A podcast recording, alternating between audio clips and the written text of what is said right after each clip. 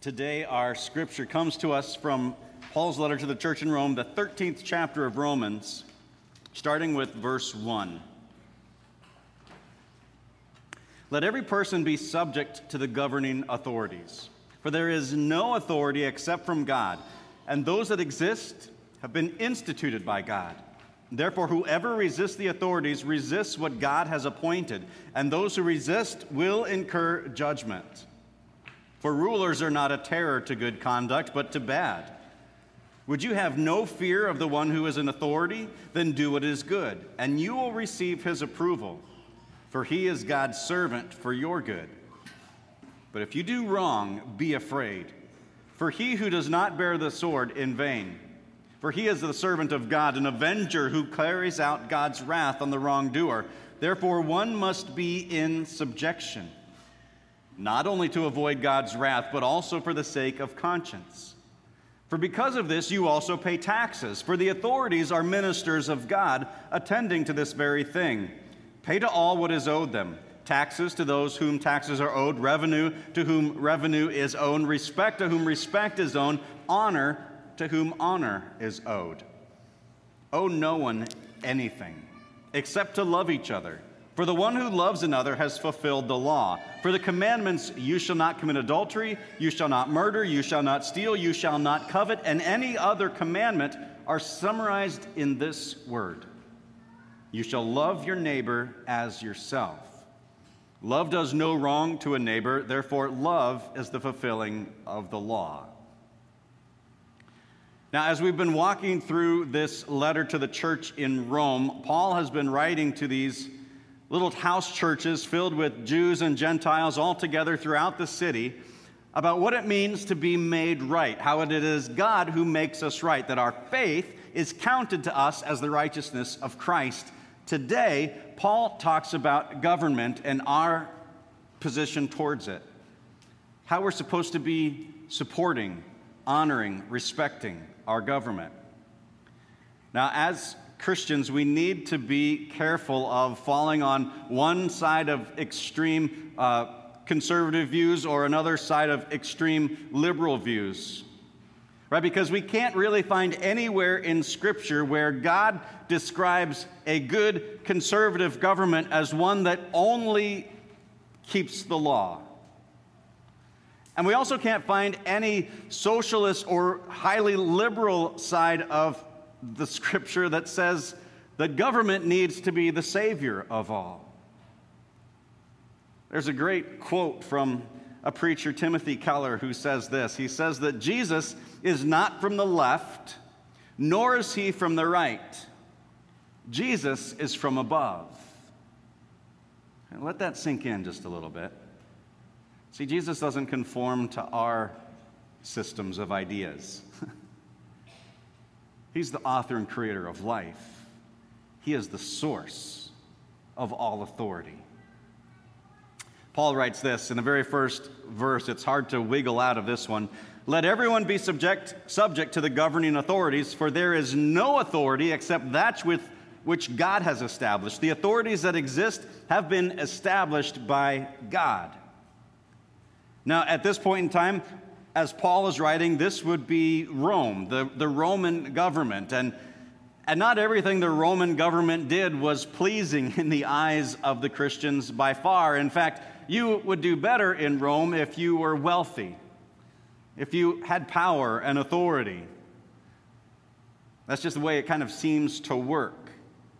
And yet Paul is writing with this idea that there's not just one kingdom that we belong to here on earth, but two, that we belong to the kingdom of this world. We, we exist within the context of this world and the governing strategies that, that are here, but we also are citizens of a heavenly kingdom, of the kingdom of God, this concept of the world being put right that exists here and now and will be someday in full.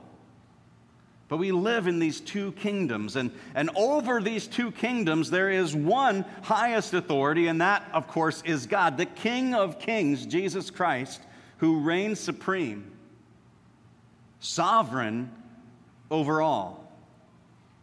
As we think about all of the earthly kingdoms over the course of time that have existed and rose to power and then crumbled and rose to power and then was defeated and rose to power over and over and over again, different, different kingdoms in earth were raised up for specific purposes by God.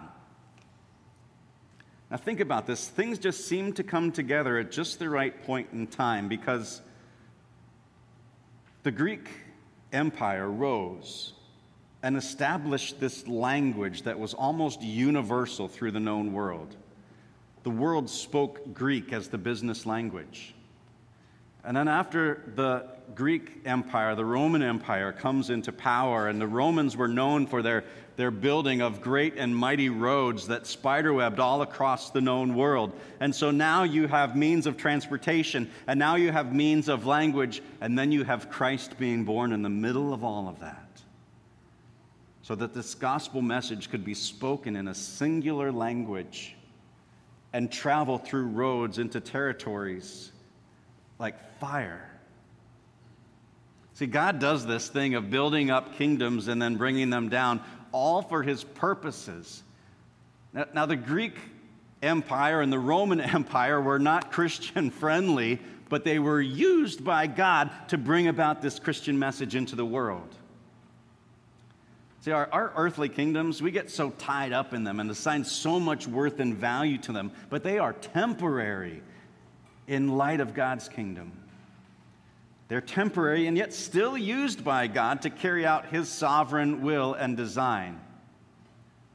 So it's important for us to keep note in our minds that it is not the role of government to be Christian.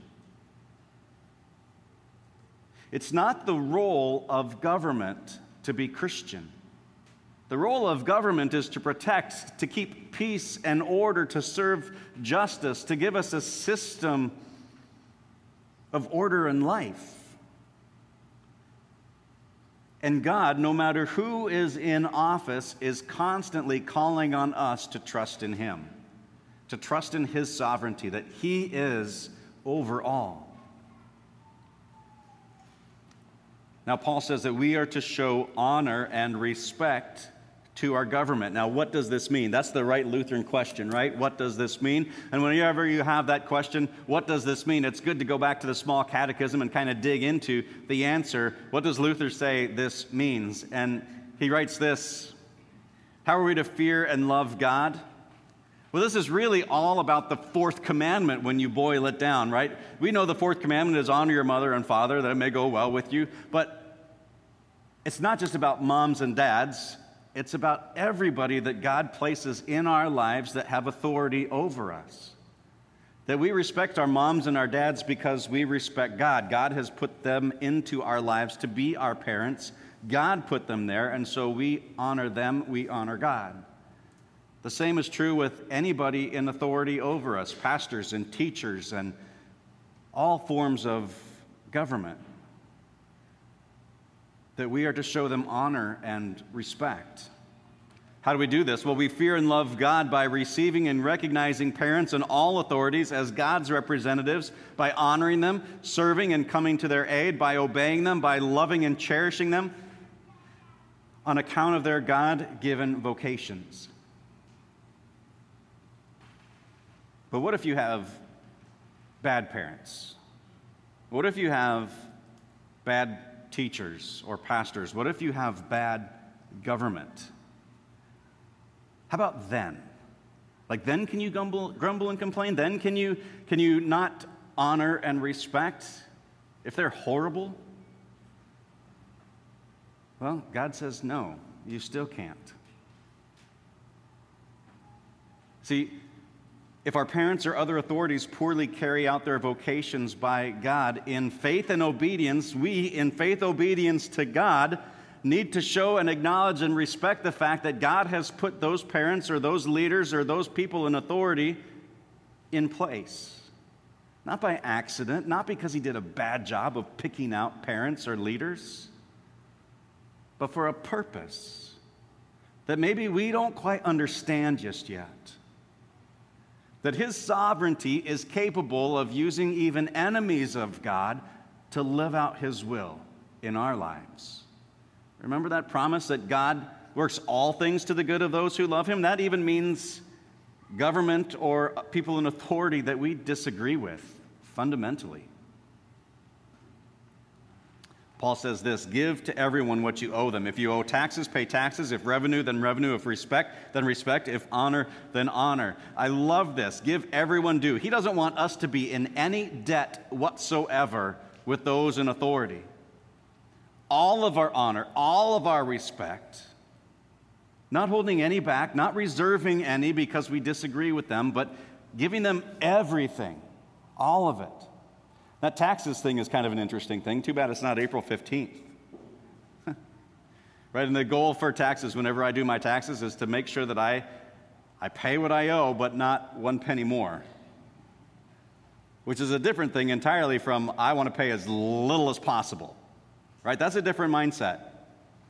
To pay what I owe, but not one penny more, is different from I want to pay as little as possible. I had a friend one time who told me he was very, very proud. He said because of all of these different loopholes that he discovered in in uh, in in the, in the I R S and all of their, their legislation, that he found all these loopholes that he did not pay a single dime in income taxes. I said, well, that's interesting. I hope the fire department takes their time on their way to save your burning house. See, the government is due the taxes that we pay. Whether we agree with them or not, whether we agree with the percentage or not, they're due that. They work hard. I think very few people, unless you're in government or in public service, you don't understand how hard it is. You don't know what you don't know. And regardless of, of, of what you think or, or believe, God says we are to pay them what they're due, to not hold any back. Don't let any debt be withstanding, except for one, which is interesting that he pulls this one apart from everything else. He says there's one that you could never pay enough of, and that's love. You can never pay enough love. That debt will never be, never be filled. You need to constantly strive more and more love towards one another. Now, this is hard to stomach sometimes when we don't agree with leadership that is in place, when we don't agree with laws that are being made, when we don't agree with how things are being run or decisions that are being made. So there's got to be some kind of loophole, right? Is there some some some exception to this rule that we're supposed to just be honoring our government no matter what? Well, Paul doesn't give us a whole lot of wiggle room in this. Right, I want you to, to put yourselves in the mindset of the, the Jews and the Gentiles in these house churches that are gathering together in Rome. These are Christians in Rome. And not only was Rome just an empire that favored those who were wealthy and in power, but this was run by a man named Nero. And Nero hated Christians with a vengeance. He persecuted Christians like nobody else. Like we don't even understand or can comprehend the level of persecution that was being leveled against the Christians in this point of time. And Paul says, honor them. Respect them. That's the context that this is written into.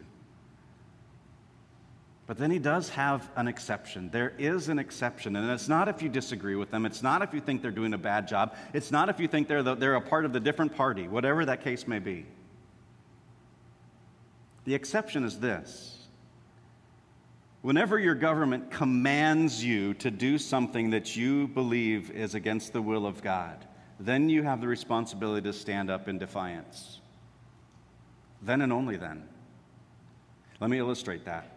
We go back into the Old Testament, and you have somebody like Joseph, the guy with the many colors, the coat of many colors. Joseph, he's sold into slavery, goes into Egypt, rises up through Egypt, is essentially the prime minister of Egypt, serving under Pharaoh. Pharaoh, the hater of the Israelites, who turned the Israelites into slaves eventually, and he's serving alongside him, honoring and respecting Pharaoh. And this would-be evil government against the Jews, God uses putting Pharaoh in place for the purpose of listening to Joseph to provide for Israel during this time of famine, and keeps the family alive and even grows the family of God and strengthens it under the rule of Pharaoh. And you have Joseph, who disagrees with Pharaoh, but serves humbly with respect and honor.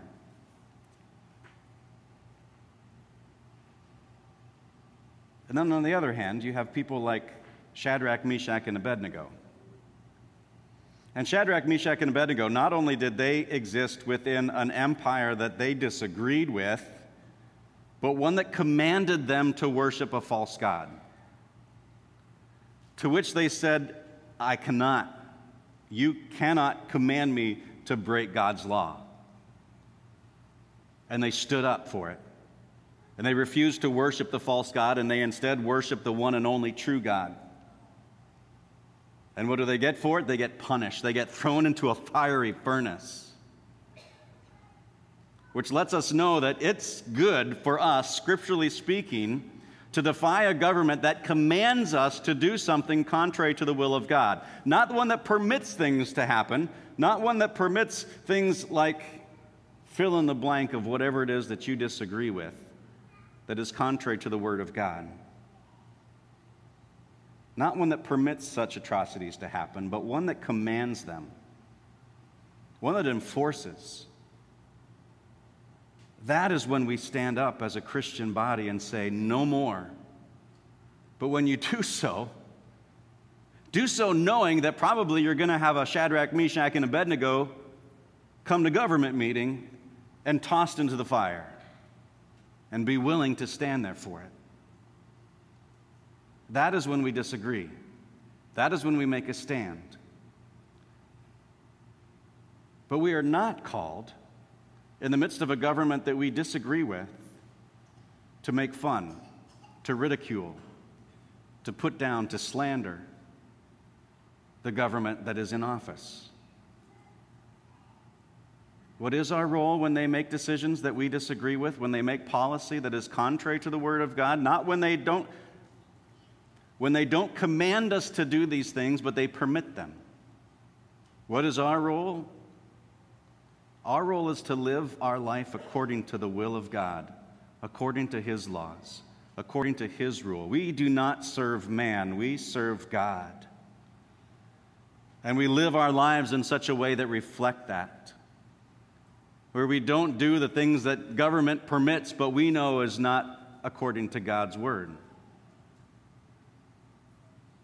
We stand by God's Word, and we do not waver. And sometimes that means that we are persecuted. But if that's the case, remember this incredible, rich promise from God. Blessed are those who are persecuted for my name's sake. You will be called sons and daughters of God. So what's our role? How do we show honor and respect? That doesn't also mean that we just roll over and say that whatever the government does is going to be okay. And it doesn't mean that when the government makes a decision that we disagree with, we go, all right, I'm going to support you because Jesus said I had to, but I hate it. That's also not respect or honor. But we show respect and honor through love. The way we pray for them, the way we talk about them, maybe even the way we interact with them on a local or state or national level. Being a voice of God, speaking truth to them, lifting up the laws of God instead of the laws of man. And we pray. Pray for them. Pray for everybody in a place of authority in your life, because God put them there. Thank God for them, because you know what? Whether you agree with what they are doing or not, God's will is that they be there. That's a trip. God's will is that they be there, and His will is being done through them. Praise God for that. That is not something that we should be disappointed in. but should rejoice in the fact that God's will is always done, that God is sovereign over every government on this earth. And so we pray, and something interesting happens when you pray for somebody that you disagree with. God doesn't necessarily change them. He doesn't change their minds. He doesn't necessarily change your mind and make you agree with them. But he softens your heart towards them. He makes you see them as a person, just like you. He gives you compassion. He gives you the capacity to show love to them, to honor them, respect them. Now, I think all of the pastors this week, we all drew short straws. None of us wanted to preach on this text. I sure didn't. I was the one who wrote this sermon series. I was the one who assigned who spoke to who. But sometimes we have to preach to ourselves. And if I'm honest with you, I don't always do a great job of showing honor and respect to those in authority, especially when I don't agree with them. Paul's words kind of helped pull me around a little bit this week to know that I can do a better job of showing honor and respect through my words, through my attitudes, through my actions, and those that God places in authority over me. It's my prayer that maybe the Holy Spirit moves you to do the same. I was very intentional today not to take specific examples of how I've seen other people violate this command. I could have been here all day. Instead, I wanted to think about my own ways. And again, I pray that you do too. Let's pray together. Heavenly Father, your incredible sovereignty and rule is beyond my own comprehension at how you can use people of all backgrounds, of all beliefs, even enemies of you and your church to carry out your will. What an extraordinary ability you have. Father, we pray that you would grow in each one of us a newfound respect and honor for all those who are in authority over us. Encourage us to pray regularly for those who are in our government and working. We pray that you would give them healing and encouragement and wisdom to make decisions to carry out your will, even if they don't even know that that's what they're doing. Take away any fear or anxiety of ours when someone we disagree with is in office. Allow us the comfort and confidence in knowing that you and you alone are in charge. This world is not radically out of control, but firmly in your hands. We praise you for that. In Jesus' name, amen. Now, on the bottom of your notes section, there's an opportunity for you to take some notes and put down this particular phrase to help you consider what it is that, that you have conversations with about this week and talking about this particular message. So I want you to write this down. How does God's authority change the way you view earthly authority? How does God's authority change the way that you view earthly authority? Use this as a question around your lunch table today or as you gather together with friends throughout the week to talk about this. It's our desire that you use these phrases or questions to, to prompt more and more faith conversations in your life. That as you do that, the Holy Spirit is at work in you and growing your spiritual formation.